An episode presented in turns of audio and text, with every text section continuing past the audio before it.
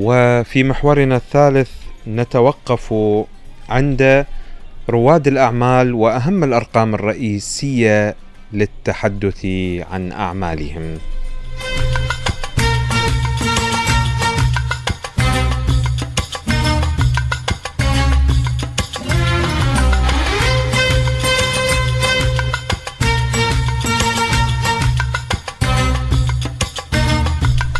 طبعا نحن نقصد بذلك دراسة الجدوى. الأرقام دائما تتعلق بدراسة الجدوى. دراسة الجدوى دائما تستخدم في الأعمال الهندسية وفي الأعمال التجارية.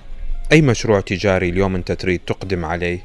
حتى ولو تفتح محل سوبر ماركت أو أي شيء.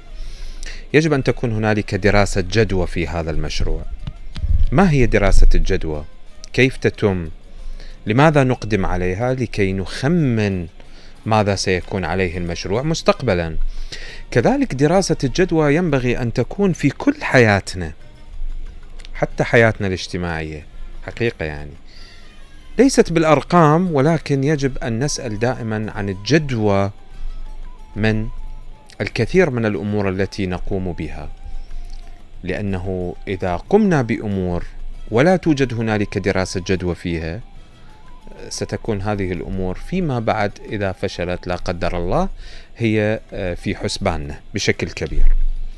دراسة الجدوى كذلك في المشاريع الاستثمارية الكبيرة. ما ممكن اليوم تقدم على مشروع استثماري إذا لم يكن هنالك دراسة جدوى فيه. تستطيع من خلال دراسة الجدوى هذه أن تستنتج ما سيؤول إليه المشروع وماذا سينتج عن المشروع وماذا آه، آه، سيكون أو ستكون أرباحك المستقبلية وفق أي منطق تستقريها؟ ومن الممكن أن تحصل الكثير من القضايا عبر دراسة الجدوى. فدراسة الجدوى هي في الاقتصاد في القضايا الفنية القضايا القانونية وكذلك القضايا التكنولوجية يعني أن تشرح كل القضايا في هذا المجال. فبالنتيجة أي مشروع يقدم عليه أي إنسان إذا يخلو هذا المشروع من دراسة جدوى تقييمية لهذا المشروع سيكون المشروع مصيره حقيقة يعني من الممكن أن يكون سلبي. من الممكن ذلك يعني. دراسة الجدوى تحيط المشروع بكل الاهتمام. خلينا نشوف معاكم أهم النقاط في دراسة الجدوى وراجعين معاكم. أحمد الرسام ومزيد من التفاصيل. يحتاج رواد الأعمال للمستندات التي تحتوي على أهم الأرقام الرئيسية لمشروعهم للتحدث من خلالها للمستثمرين بالإضافة إلى قيمة دراسة جدوى كلغة مشتركة للتواصل بين أصحاب المشاريع والممولين. تتيح لك هذه الدراسة فهم مدى جدوى العمل فهي الأساس الذي تقوم عليه خطة مشروعك. وكما يوحي الاسم فأنت تسأل هل هذا المشروع مجد وممكن أم لا؟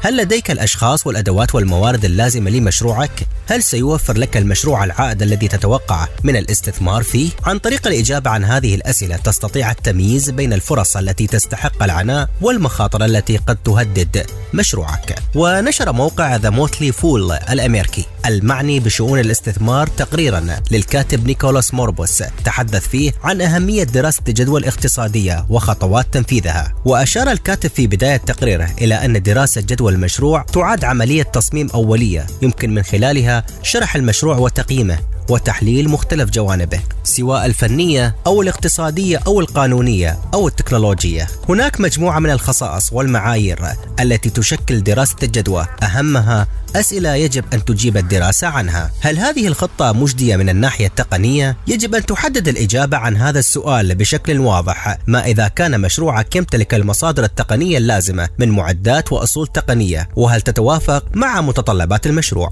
ما المتطلبات القانونية؟ الإجابة عن السؤال يجب أن تحتوي على كافة المستلزمات المطلوبة لكي يستوفي مشروعك جميع المتطلبات والقوانين واللوائح اللازمة لإتمام هذا المشروع بدءا من قوانين حماية البيانات ووصولا إلى متطلبات البناء هل هذه الخطة مجدية من الناحية التشغيلية؟ إجابة هذا السؤال يجب أن توضح هل تكلفة تنفيذ المشروع مقبولة ومستدامة؟ هل خطة المشروع مجدية خلال مدة زمنية معقولة؟ بمعنى آخر هل تملك الأدوات التي تكفي لإتمام المشروع خلال وقت وميزانية محددين؟ إجابة هذا السؤال يجب أن تشمل جدولا زمنيا واقعيا لتنفيذ مشروعك وإتمامه هل خطة المشروع مجدية اقتصاديا؟ هذا هو السؤال الأهم في دراسة الجدوى الاقتصادية وإجابة هذا السؤال يجب أن تحدد لك القيمة المفترضة اللازمة لتبرير تكلفة المشروع من خلال عدة عوامل تتضمن الآتي ربحية المشروع هل هو مربح أم لا؟ التكلفة الإجمالية لإتمام المشروع الاستثمارات التقديرية من الأطراف الخارجية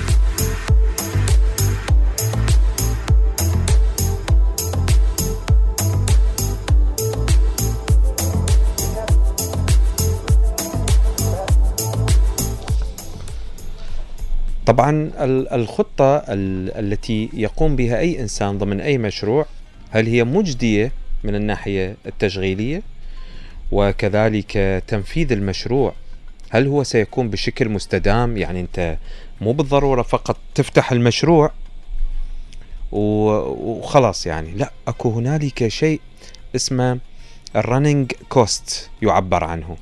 ال running cost يعني هذا المشروع لازم يستدام لازم يبقى. يعني انت ما تفتحه لمدة أسبوع وتغلق المحل تقول بعد ما عندي أنطي فواتير كهرباء وماي واجر عمال لا ما ممكن. يعني هاي كلها لازم تحسبها بالضبط مثل الشخص اللي عنده فلوس يشتري سيارة خلينا نقول ثلاث شدات وروح اشتري سيارة. وفيما بعد ما عنده يصرف على السيارة. هذه مشكلة. لماذا أنت أنت دائما من تشتري السيارة لازم تخلي ببالك هم أكو دراسة جدوى. هذه السيارة اللي راح تقدم على شرائها. إيش قد تحتاج بنزين بالشهر؟ شنو تحتاج دهن؟ شنو نوع الدهن اللي اللي تتحمله ولازم تخليه؟ آه وين راح تروح بيها؟ إيش قد سعر التايرات عند ما تستهلك وتريد تبدلها؟ إيش قد سعر حدادية هاي السيارة عند ما تستهلك؟ هذه هي دراسة الجدوى. هي هاي بكل سهولة يعني. بعض الناس ياخذ سيارة سعرها غالي بس ما عنده running cost يصرف عليها. فلذلك يفشل عنده هذا المشروع يرجع يبيعها ورا فترة بدعوى إنه أنا ما نصحت وياي هاي السيارة. هي بالحقيقة مو هي ما نصحت وياه هو ما نصح وياها. لأنه ما خال بباله السيارة الصحيحة اللي هو ممكن أن يقتنيها ويصرف عليها بشكل جيد لكي تستمر معه. يعني هاي النقطة الأساسية. فلذلك يقع الإنسان بالكثير من المشكلات في هذا المجال. فأي شيء أنت ممكن أن تشتريه حتى السلعة البسيطة تريد تشتري ماكينة للبيت يجب أن تكون هنالك دراسة جدوى. بماذا ستستخدم هذه الماكينة؟ بأي مكان؟ بأي زمان؟ هل ستستفيد منها أم لا؟ إذا ما تستفيد منها لا تشتريها. ليش تنفق أموال بقضايا أنت ما راح تستخدمها؟ فلذلك موضوعة الاستدامة في المشاريع مهمة جدا. ربحية المشروع هل هذا المشروع الذي سأقدم عليه مربح أو لا؟ هل هو مميز أم لا؟ راح تأتي بشيء جديد لكي يجذب الزبائن أم لا؟ إلى آخره. وكذلك التكلفة الإجمالية يجب أن تحيطها من كل مكان. ولا مو ترصد مبلغ معين لشراء سلعة معينة أو القيام بمشروع استثماري معين؟ وبالنتيجة أنت في نصف المشروع وأنت ما استطعت أن تسدد حتى 50% منه. فلذلك كل هذه القضايا أساسية لدراسة الجدوى